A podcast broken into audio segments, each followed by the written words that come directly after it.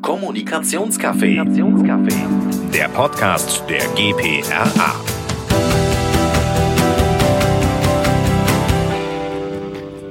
Hallo und herzlich willkommen im Kommunikationscafé. Schön, dass du heute hier reinhörst. Mein Name ist Christiane Schulz. Ich bin die Präsidentin der GPRA und ich freue mich heute ganz besonders, Axel Wallrabenstein zu Gast zu haben. Er ist Chairman bei MSL Deutschland und für mich persönlich ist er ja der Public Affairs Papst der GPRA. Und seit einer Veröffentlichung im Horizont wissen wir auch, dass er einer der Agenturchefs ist, der auf Twitter den Ton angibt, also sozusagen der Social CEO in der Agenturszene. Und wobei eigentlich muss man sagen, Social Chairman in der Agenturszene. Ja, herzlich willkommen, genau. Axel. Ja, schön, dass es geklappt hat und schön, dass wir miteinander reden können. Ja, ich möchte heute mit dir vor allem darüber reden, über die Aufgabe von Public Affairs in Zeiten von Unsicherheit, das also so mal als Oberthema. Und da du ja offensichtlich auch sehr viel in Social Media, vor allem auf Twitter unterwegs bist, würde ich gerne mal einsteigen mit diesem Thema. Und zwar in den letzten Monaten gab es ja immer mal wieder so ein paar Aufreger mit Rezo oder mit Julia Klöckner und dem Thema Nestlé. Und ich habe das Gefühl, es gibt einfach eine ganz große Verunsicherung auf einmal über dieses Instrument Social Media, wie man damit umgeht. Und deshalb zuerst die Frage, was würdest du den Kunden aktuell raten, was wichtig ist? Da gilt der alte Grundsatz, es kommt immer drauf an. Es gibt halt sehr unterschiedliche Kanäle. Und wir reden halt in der Hauptsache im Moment ja über das, was auf Twitter passiert, weil auf Twitter halt vor allen Dingen politische Debatten geführt werden, wenn sie denn geführt werden. Es wird oftmals natürlich auch sehr herumgeschrien und werden auch Leute verunglimpft. Das gehört leider auch zum politischen Ton, den wir ja nicht nur offline, sondern auch online sehen. Und die Debatten, über die wir reden, oder die Themen, die du angesprochen hast, betreffen insbesondere im Moment Twitter. Und da muss man natürlich auch ein bisschen aufpassen, dass man nicht in so eine Situation gerät, sowohl als Unternehmen als auch als Politiker oder auch als Medien, dass man Dinge überzieht, dass man Dinge übertreibt, dass man auch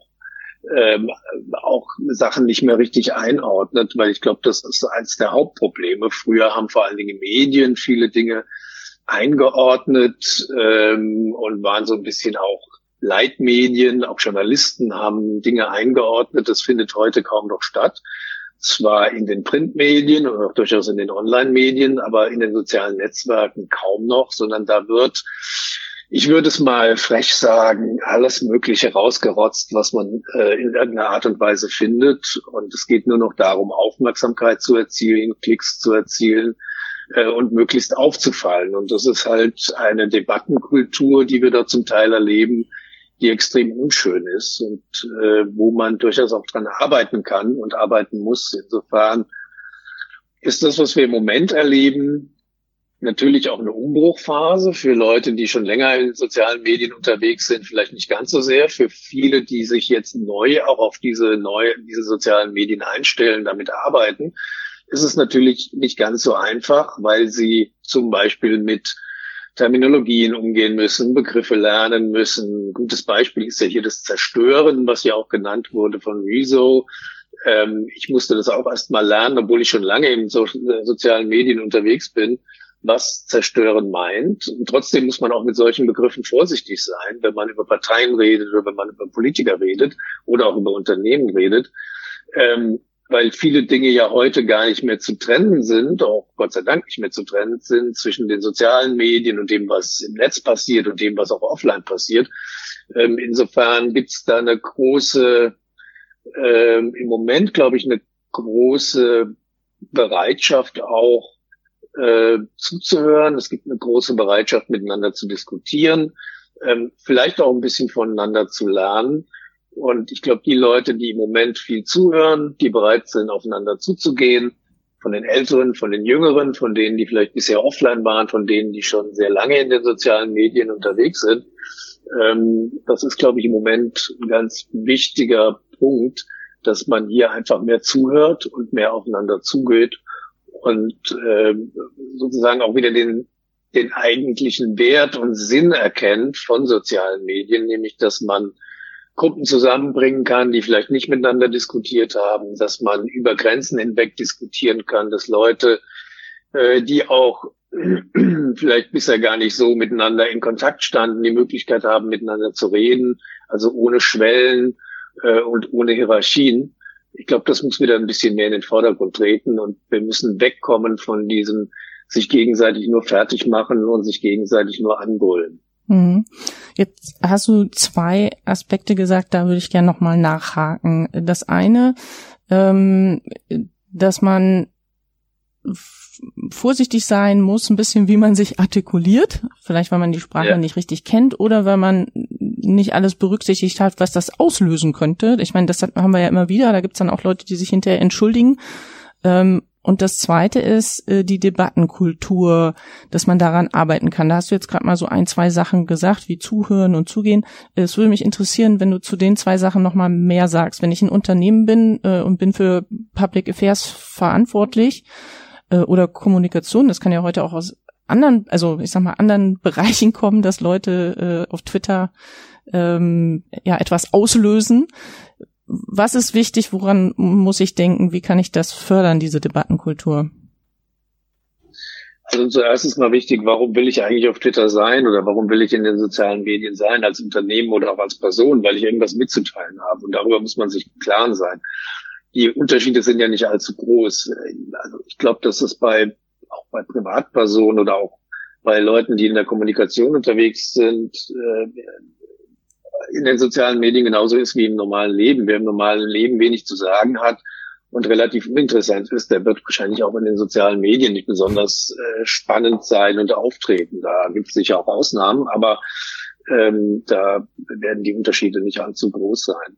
Am Ende, glaube ich, muss man auch gucken, welches soziale Medium passt dann wirklich auch zu einem und was passt zur eigenen Botschaft. Man muss nicht auf allen sozialen Medien, also auf Twitter, Instagram, Facebook oder wo auch immer sonst noch, YouTube unterwegs sein, sondern ich glaube, man muss sich sehr genau angucken, was ist die Botschaft, was will ich mitteilen, was ist meine Zielgruppe, mit wem will ich kommunizieren.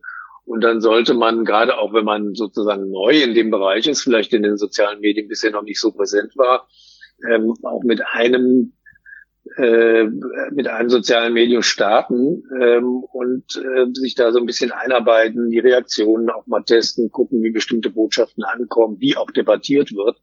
Gibt ja mittlerweile auch von vielen Unternehmen, auch von Agenturen, durchaus gute Leitfäden, wo man sich ein bisschen angucken kann, was man tun sollte, was man vielleicht nicht tun sollte. Und jeder wird dann, wenn er auf Twitter unterwegs ist und auch streitige Debatten führt, dann auch mal den ersten sogenannten Shitstorm erleben. Den muss man auch hinter sich gebracht haben, um dann zu wissen, wie man dann vielleicht auch in Zukunft anders oder vielleicht auch besser kommunizieren kann. Aber es gibt halt immer so kleine Do's and Don'ts, also dass man zum Beispiel abends um 11 auf Twitter nicht unbedingt noch irgendeine Botschaft raushauen sollte, die irgendwie die Gemeinde in Wallung versetzt, weil dann sozusagen die Nacht zum Tag wird und man dann irgendwann erst morgens um 3 ins Bett kommt, wenn man die Diskussion weiterführen will.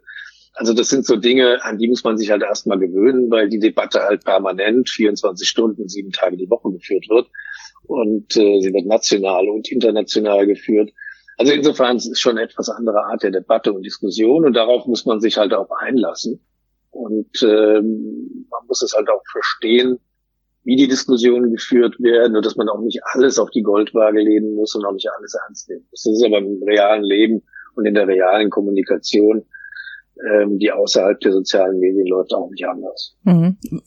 Ist es denn so, dass Twitter eigentlich der wichtigste Kanal ist für so Diskussionen um Public Affairs Themen oder siehst du da auch andere Kanäle, die wichtig sind? Also im Moment und für mich persönlich ist Twitter sicher einer der wichtigen Kanäle, obwohl es hier natürlich auch durchaus Brüllerei und auch sehr viel auch destruktive Debatten gibt, wenn man das überhaupt Debatten nennen will. Aber Twitter ist halt vor allen Dingen in Deutschland so strukturiert, dass sehr viele Journalisten auf Twitter sind, dass sehr viele Politiker, Verbände, Institutionen auf Twitter unterwegs sind. Also es ist schon auch ein soziales Medium, über das man Diskussionen führen kann, über das man auch eine große Anzahl von Multiplikatoren und politischen, gesellschaftspolitischen Influencern erreichen kann. Das ist sicher bei Instagram oder auch teilweise auf Facebook nicht so. Da sind andere Zielgruppen und auch andere Debatten, gerade auch auf Instagram, vielleicht ein bisschen flauschiger, nicht ganz so aggressiv. Da geht es halt mehr um Bilder, da geht es eher um die schöne Welt. Aber das muss man sich halt sehr genau angucken. Aber für meinen Bereich und für die Debatten, die wir führen, gerade auch im Bereich Public Affairs, Public Policy, ist sicher Twitter im Moment der Kanal, der durchaus am interessantesten ist und wo man auch den größten Impact hat. Mhm.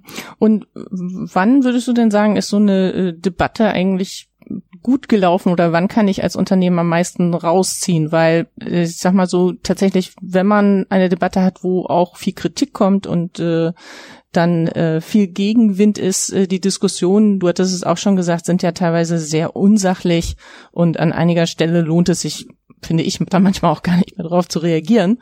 Wann ist so eine Debatte gut? Also wann kann ich sagen, Mensch, da habe ich jetzt auch was mitgenommen oder da habe ich was erreicht?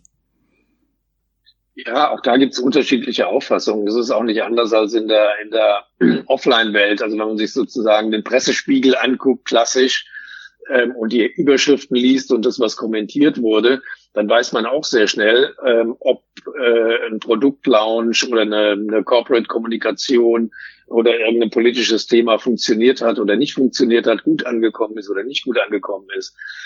Das hängt natürlich von vielen Faktoren ab. Ich glaube, gerade auf Twitter ist es so, dass gute Diskussionen halt einfach schon Teil des Erfolgs sind. Und man hat es ja jetzt auch gerade wieder aktuell gemerkt, dass durchaus bei aller Aggressivität, wenn sich jemand auch entschuldigt für einen Tweet, der vielleicht irgendwie drüber war oder der auch irgendwie falsch eingeordnet wurde, es dann durchaus auch sehr positives Feedback geben kann. Das war jetzt gerade aktuell bei einem Bundestagsabgeordneten im Zusammenhang mit der ganzen Rezo-Diskussion. Also auch da lernen viele auch jeden Tag dazu, auch in der Diskussion. Und wenn man sich das anguckt und mal so diesen Schaum vom Mund wegnimmt, dann entstehen da durchaus auch sehr intelligente und auch sehr interessante Diskussionen und Debatten. Und ich glaube, darum geht's am Ende auch, dass man mit Leuten ins Gespräch kommt, mit denen man vielleicht vorher gar nicht sprechen konnte, dass man Eindrücke und vielleicht auch Argumente bekommt und sich mit denen beschäftigen muss, mit denen man sich vorher nicht beschäftigt hat. Ob man dann am Ende immer zu einer gemeinsamen Lösung kommt oder ob man einer Meinung ist, das muss man ja auch gar nicht sein, sondern es geht darum, dass man Debatten vernünftig führt und vielleicht über den Diskurs dann auch zu einer veränderten Ansicht kommt, auf welcher Seite auch immer. Ich glaube, da müssen wir sehr viel stärker hin. Ob das mit den sozialen Medien, wie sie im Moment strukturiert sind, auch mit viel Hass und auch mit viel Häme, gerade auch gegenüber Politik, ob das funktioniert, da bin ich im Moment ein bisschen am Zweifeln. Vielleicht brauchen wir doch auch ein paar Regeln. Also Annegret Kramp-Karrenbauer wurde ja da sehr angegriffen, als sie sagt, wir brauchen vielleicht im Netz auch ein paar neue Regeln oder Regularien und müssen uns auch mal ein bisschen darüber unterhalten, was geht und was nicht geht. Ich glaube schon, dass man darüber auch reden muss. Und mittlerweile gibt es ja auch ein paar YouTuber und auch ein paar Leute auf Twitter, die durchaus dieser Meinung sind, dass man sich darüber mal grundsätzlich unterhalten muss. Und das aber auch ohne Schaum vom Mund und ohne, dass man irgendwie direkt von Verboten oder was auch immer redet.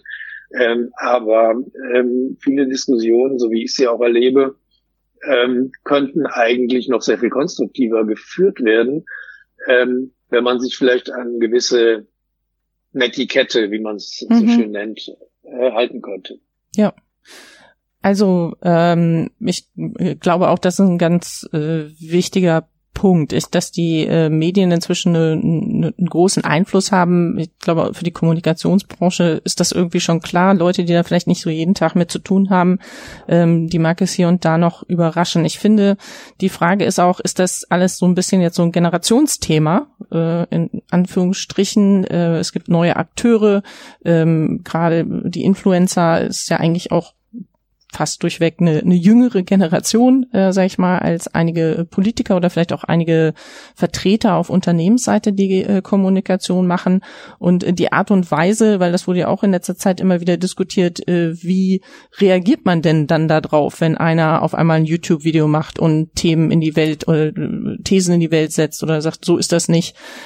Ist da auch so ein Generationsumbruch, den wir feststellen im Bereich, sage ich jetzt mal schon, im weiteren Bereich Public Affairs?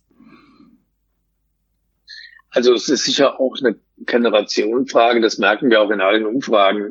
Aktuell gab es wieder eine, wo auch bei dem Thema Regularien in den sozialen Medien oder im Netz klar wird, dass die ältere Generation, also ich sage jetzt mal die über 50, ich bin ja auch schon über 50, also gehöre ja auch schon zur älteren Generation, wenn man so will, da eher für Regulierungen oder Regularien sind, als es die Jüngeren sind, die das Ganze halt auch vielleicht schon etwas länger leben und damit auch schon sehr viel länger umgehen. Also insofern ist das natürlich auch ein Generationenproblem und es ist auch, sagen wir mal, vielleicht auch ein bisschen die Arroganz, die es zum Teil auch gerade in den sozialen Medien von denen gibt, die schon sehr lange dabei sind, die glauben, sie wissen alles, sie können alles. Und auf Leute, die sozusagen neu starten, gerade auch auf Twitter, dann so mit der Attitüde zugehen, ihr müsst ja erstmal lernen, was hier überhaupt vor sich geht und könnt dann mitdiskutieren. Das ist ja eigentlich nicht der Sinn von sozialen Medien, sondern da geht es ja darum, Diskussionen zu führen. Insofern ist natürlich auch die Reaktion von unterschiedlichen Parteien, aber gerade auch von der Union oder von der CDU auf Rezo, im Grunde genommen genau das. Man weiß nicht so genau, wie man damit umgeht und wo man es eigentlich hätte kommen sehen müssen nach der sehr schwierigen Abstimmung über das Thema Urheberrecht im Europaparlament im Frühjahr und dem, was dann daraus resultiert, ist auch ein Protest und so weiter, dass noch irgendwas kommen wird jetzt vor der Europawahl. Also da war man einfach nicht gut vorbereitet und man hätte halt in irgendeiner Art und Weise reagieren müssen. Ich glaube, die Frage ist gar nicht, wie man hätte reagieren müssen. Man hätte was machen müssen und zwar abgestimmt machen müssen. Das Problem war, dass man einen Kanon von wirren Stimmen hatte danach und alle möglichen Dinge machen wollte, von einem Video bis hin zu einem Dokument. Und am Ende hat man über diese Debatte, die dann auch in den sozialen Medien sehr intensiv geführt wird, nur eins geschafft, dass dann am Montag nach dieser Veröffentlichung auch alle Titelseiten der Printmedien sich mit einem jungen Mann mit blauen Haaren beschäftigt hat und damit das Thema natürlich nochmal auf eine ganz andere Ebene gehoben worden ist. Also insofern, das ist wie so oft im Kommunikationsbereich, oftmals ist gar nicht der Fehler, den man gemacht hat, das Hauptproblem, sondern der Umgang mit dem Fehler und der kommunikative Umgang mit dem Fehler macht dann sozusagen am Ende das richtige Problem in der Kommunikation. Und darauf muss man sich halt vorbereiten. Da braucht man auch die richtigen Leute. Da geht es nicht nur um Geld und um Budgets, wie ja immer gesagt wird, nach dem Motto, die einen haben so viel, die anderen haben so viel, sondern man muss halt einfach kluge Leute haben und Leute, die sich in den sozialen Medien auskennen, die wissen, wie soziale Medien funktionieren und die dann auch direkten Zugang haben zu einer Parteivorsitzenden oder auch zu einem CEO in einem Unternehmen. Weil das nützt ja alles nichts, wenn man irgendwie 25 Genehmigungsschleifen für einen Tweet oder für eine Aussage in einem Haus fahren muss, dann ist das Thema sozusagen schon wieder durch und da wird schon wieder das nächste Liste aufgetrieben. Also insofern, das ist ein ganz wichtiger Punkt. Kommunikation ist halt durch die sozialen Medien noch viel schneller geworden. Sie ist natürlich dadurch auch ein bisschen gefährlicher geworden im Umgang, aber darauf muss man sich einlassen und das ist ein ganz entscheidender Punkt. Das hat was damit zu tun, dass man auch ohne Hierarchien in den Unternehmen versucht, auf diese Kommunikationsmechanismen einzugehen. Mhm. Jetzt hast du vorhin gesagt, das hat man vielleicht nicht so richtig kommen sehen. Teil von Public Affairs ist ja auch immer, sag ich mal, Issue-Management, Themen frühzeitig identifizieren, monitoren. Und jetzt, ich würde sagen, gerade durch auch den politischen Nachwuchs passieren in letzter Zeit Sachen, glaube ich, die Ich würde denken, einige Unternehmen kalt erwischen. Zum Beispiel, wenn Kevin Kühnert sich äußert und von einer Kollektivierung des Immobilienbesitzes spricht, dann hat das tatsächlich, ich weiß nicht, ob es wirklich so der Zusammenhang ist, so nehme ich es aus den Medien, löste das offensichtlich ja einen Entwurf in Berlin für eine Veränderung des Mietgesetzes aus, was dann wiederum dafür oder dazu geführt hat, dass Aktien einiger Wohnungsbau- oder Wohnungskonzerne starke Einbußen erlitten haben. Jetzt würde ich sagen, Mensch, also wenn ich da jetzt wäre, da muss ich ja jetzt aber politisch aktiv werden und irgendwie einen Dialog suchen oder mich, also man sagt ja immer, bei Public Affairs geht es auch um die License to Operate zu sichern. Wie geht man damit um? Es scheinen immer mehr dieser Themen zu passieren, sei es jetzt durch Social Media ausgelöst oder durch jungen Nachwuchs, die eben auch die sozialen Medien auch für sich nutzen und oder von sozialen Medien dann deren Botschaften ausgegriffen werden, mit denen ich als Unternehmen konfrontiert bin. Wie kann ich mich denn da bestmöglich vorwappnen? Ja, na gut, es sind ja zwei Ebenen. Das eine ist ja sozusagen die politische, also die Frage der Argumente. Sind die Argumente, die angeführt werden oder die Aktivitäten, die politisch gefasst werden, sind die richtig oder falsch? Und die zweite Frage ist, wie geht man damit kommunikativ dann auch in den sozialen Medien um? Und es ist natürlich im Moment noch so, dass gerade auf Twitter, ich will jetzt gar nicht von rechts links reden, aber vor allen Dingen halt auch die extremen Rechten und extremen Linken sehr laut sind, während alles, was sich so in der Mitte abspielt, also die Leute, die, sage ich mal, würde man sagen, klar denken und die auch zum demokratischen System stehen und die auch in der Debatte eher konstruktiv unterwegs sind, sich oftmals gar nicht trauen, irgendwas zu sagen, weil sie dann gleich Angst haben, dass sie in irgendeiner Art und Weise angegriffen werden oder hämisch über sie berichtet wird oder was auch immer. Das ist auch ein bisschen ein Problem in der Diskussion. Aber am Ende geht's auch darum, du hast dieses Mietthema angesprochen, das ist immer eine Frage der Argumentation und wie man das auch, sagen wir mal, politisch sieht. Man kann über die Frage von Mietdeckelungen diskutieren. Ich würde mal sagen, dadurch wird aber keine einzige neue Wohnung gebaut. Und das ist dann halt auch das Argument, was man dann haben muss. Also ich habe in Berlin nie verstanden, wie man den Tempelhofer Flughafen schließen kann und man dann, und das war auch eine Volksabstimmung immerhin, nicht bereit ist, wenigstens eine Randbebauung hinzubekommen. Man hat in Berlin überhaupt insgesamt in der Stadt, und ich wohne jetzt hier seit 25 Jahren, so viele Flächen, die bebaut werden können. Warum macht man das nicht? Also das ist, glaube ich, der eigentliche Punkt. Wenn man sagt, man will jetzt 5 Jahre lang die Miete nicht erhöhen, fair enough, aber was heißt das dann in 5 Jahren, ja? wenn keine weiteren Wohnungen gebaut werden? Ich glaube, da müssen die Prioritäten einfach anders gesetzt werden. Und wenn man diese politische Diskussion offline so führt, dann kann man sie natürlich online oder in den sozialen Medien auch genau so weiterführen. Also da gibt es keine großen Unterschiede. Ich habe oftmals den Eindruck, dass aber gerade auch in den sozialen Medien immer wieder Dinge halt schlecht gemacht werden, negativ angegriffen werden, es aber weniger konstruktive Vorschläge gibt, auf die man sich dann wirklich auch mal einlassen kann. Das ist, glaube ich, nach wie vor ein Problem, hängt vielleicht auch ein bisschen mit den Medien zusammen. Auf Twitter kann man natürlich jetzt auch keine Romane schreiben, aber man kann gewisse Dinge schon auch in die Kommunikation reinwerfen, reingeben, auch verlinken. Und ich glaube, da sollte es einfach in Zukunft hingehen, dass man gerade auch Debatten und Diskussionen,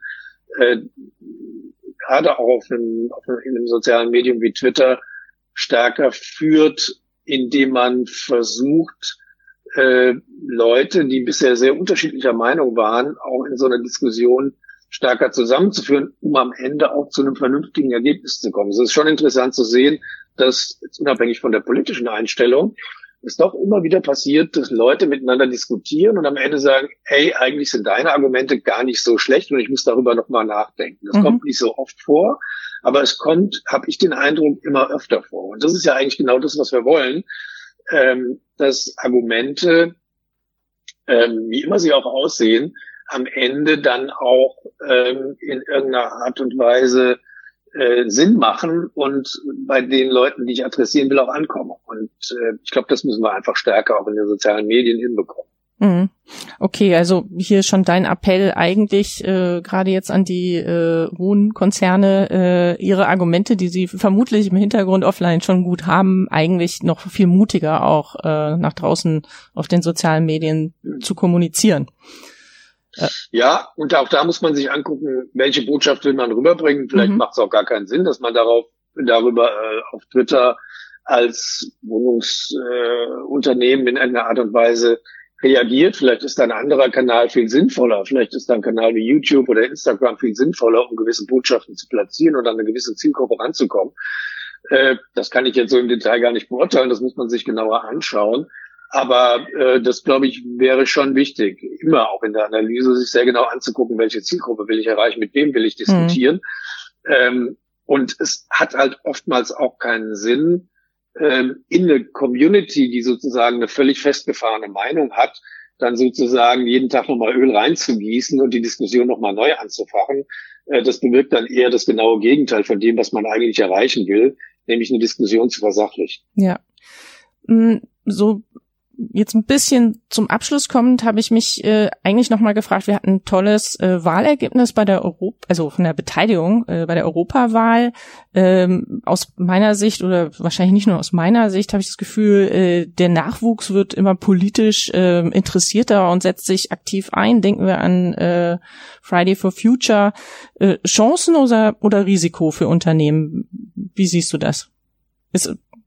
Oder für Deutschland? Also Beteiligung ist immer auch eine Chance. Ich würde das jetzt gar nicht so in den Kontext Unternehmen setzen, sondern ich würde es erstmal, sagen wir mal, auf der politischen Ebene belassen und würde sagen, dass wenn Leute sich engagieren, ob junge oder alte oder junge oder ältere, wie auch immer, sich engagieren und in irgendeiner Art ihren Beitrag leisten, ist das per se schon mal positiv. Und du hast das ja auch gesagt, es ist auf jeden Fall gut, dass bei den Europawahlen die Wahlbeteiligung gestiegen ist.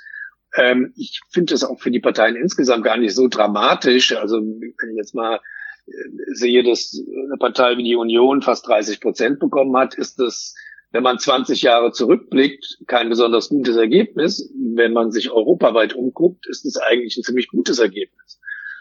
Also insofern auch da merkt man gerade auch bei den älteren Journalisten in den sozialen Medien, die gucken meistens zurück und vergleichen mit vor 20 Jahren. Während die Jüngeren vielleicht eher mal den Blick über den Tellerrand finden und einfach mal sagen, ja, die Welt hat sich halt verändert. Die Volksparteien sind dann heute nicht mehr 40 oder 50% Parteien, sondern 20 oder 30% Parteien, was ja auch nicht unbedingt schlecht sein muss. Das verändert sich bei Unternehmen, das verändert sich bei Parteien und damit muss man halt entsprechend umgehen. Was das für Unternehmen dann bedeutet, auch das hängt jeweils vom Unternehmen ab. Wir merken das ja auch bei vielen Unternehmen. Du hast ja auch das Nestlé-Video angesprochen von Julia Klöckner, dass natürlich sehr viel kritischer auch diskutiert wird. Wir reden halt heute über Klima, wir reden über Plastikbeutel, wir reden über alles Mögliche, was Leute interessiert. Und das auch sehr intensiv in den sozialen Medien. Was ich ein bisschen bemängeln möchte, ist, ich würde gerne auch immer bei den ganzen Leuten, die das alles kritisieren und hinterfragen, immer auch gerne mal nachfragen, und was macht ihr konkret? Ich will ja gar nicht YouTuber bemühen, die irgendwie einen dicken Porsche fahren oder irgendwie jede Woche um die Welt fliegen, aber dann meinen, sie müssten sich um Klima kümmern. Sondern insgesamt, ich glaube einfach wir fordern alles von der Politik oder wir fordern alles von Unternehmen, aber für mich persönlich soll sich möglichst gar nichts ändern. Das ist eine ziemlich schlechte Attitüde und die wird in den sozialen Medien meiner Auffassung nach noch deutlicher als in der konventionellen Welt, um es mal so zu sagen. Und ich glaube, da müssen sich alle auch ein bisschen ehrlicher machen in der Diskussion. Wenn wir dahin kommen, glaube ich, dann können auch die sozialen Medien für die Diskussion in der Zukunft sicher gute Dienste leisten. Also ich weiß jetzt nicht, ob das nur bei mir wirkt, aber wenn ich beim Einkaufen meinen Rucksack oder Beutel vergessen habe und ich dann doch so eine Tüte da kaufen muss, kriege ich inzwischen schon ein richtig schlechtes Gewissen. Ich weiß nicht, ob es anderen auch so geht. Neulich habe ich gehört von einem Kollegen, der erzählt hat, dass seine Tochter aus Irland nicht mit dem Flieger nach Deutschland vom Studium zurückgekommen ist, sondern sich in einen Bus gesetzt hat, da 48 Stunden unterwegs war, aber total happy, dass sie eben was für die CO2-Bilanz getan hat. Ich sage immer gerne auch, große Probleme löst man in kleinen Schritten, und wenn das zu lauter kleinen Schritten führt, dann ist es am Ende wahrscheinlich schon auch viel ein großer Schritt in die richtige Richtung. Ich fand das aber interessant, was du gesagt hast, zu gucken, wie Beteiligung ist erstmal immer gut und wie binde ich die Leute ein. Ich glaube, da gibt eine Menge Chancen, die vielleicht auch immer so ein bisschen, ich würde sagen, scary sind, für die man auch Angst haben kann, weil man nicht weiß, wie es ausgeht, wenn ich die Leute einbinde, ja, wenn ich sie auf Twitter einbinde, wenn ich dann einen Shitstorm kriege oder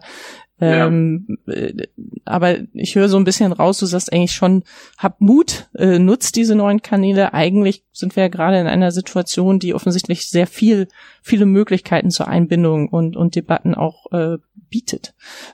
Abschließend vielleicht die Frage, was sind die drei Dinge, die du jetzt jemandem mit auf den Weg gibst, der Kommunikation, der Public Affairs macht, und sagst, die drei Sachen, die solltest du dir auf jeden Fall vornehmen? Also ich weiß gar nicht, ob das am Ende drei Dinge sind in der Public Affairs. Also du meinst jetzt im Kontext mit sozialen Medien oder insgesamt Public Affairs? Ja, insgesamt Public Affairs. Naja, das Entscheidende ist halt, man muss sich halt klar machen, über was will man reden und mit wem will man reden. Man muss es redlich machen. Auch das ist natürlich ein ganz wichtiger Punkt. Da gibt es natürlich auch bei vielen Organisationen, ob das jetzt die DGPOL ist oder auch bei der GPRA oder anderen, auch entsprechende Richtlinien, dass man sich halt an gewisse Kodizes hält, dass man ehrlich miteinander kommuniziert und dass man, was man redlich miteinander redet. Das sind, glaube ich, die entscheidenden Punkte, und dass man sich halt um die Sache vor allen Dingen kümmert und versucht, sachlich zu argumentieren und nicht immer nur über Emotionen und über irgendwelche Tricks. Das, glaube ich, ist mit der entscheidende Punkt, weil das macht es dann auch nicht nur für die Unternehmen einfacher, es macht es dann auch leichter, nicht nur für Agenturen, sondern auch für die Mitarbeiterinnen und Mitarbeiter in Unternehmen, in Agenturen, wenn man zu einer Sache auch stehen kann und wenn man Dinge nicht nur interessant findet, weil sie in irgendeiner Art und Weise gehypt werden, sondern weil da halt auch Substanz dahinter steckt und weil man auch für eine Sache unterwegs ist, die am Ende trägt. Okay. Axel, vielen Dank. Ich fand's sehr spannend. Ich habe wieder eine Menge gelernt. Und ich freue mich auf jeden Fall auch, und ich vermute du auch, wenn die Hörer Feedback, Anregungen, Anmerkungen, Hinweise geben, und dazu können sie sich direkt an dich oder auch an mich gerne wenden. Ja, sehr gerne. Hat mich auch sehr gefreut, und ja, Reaktionen dann gerne auch über die sozialen Medien, vor allen Dingen gerne dann auch über Twitter. Über Twitter eine Debatte, ja. Aber eine, die eine entsprechende Debattenkultur auch zulässt. Vielen Dank. Absolut. Okay. Danke auch. Tschüss. Ciao. Kommunikationscafé. Der Podcast der GPRA.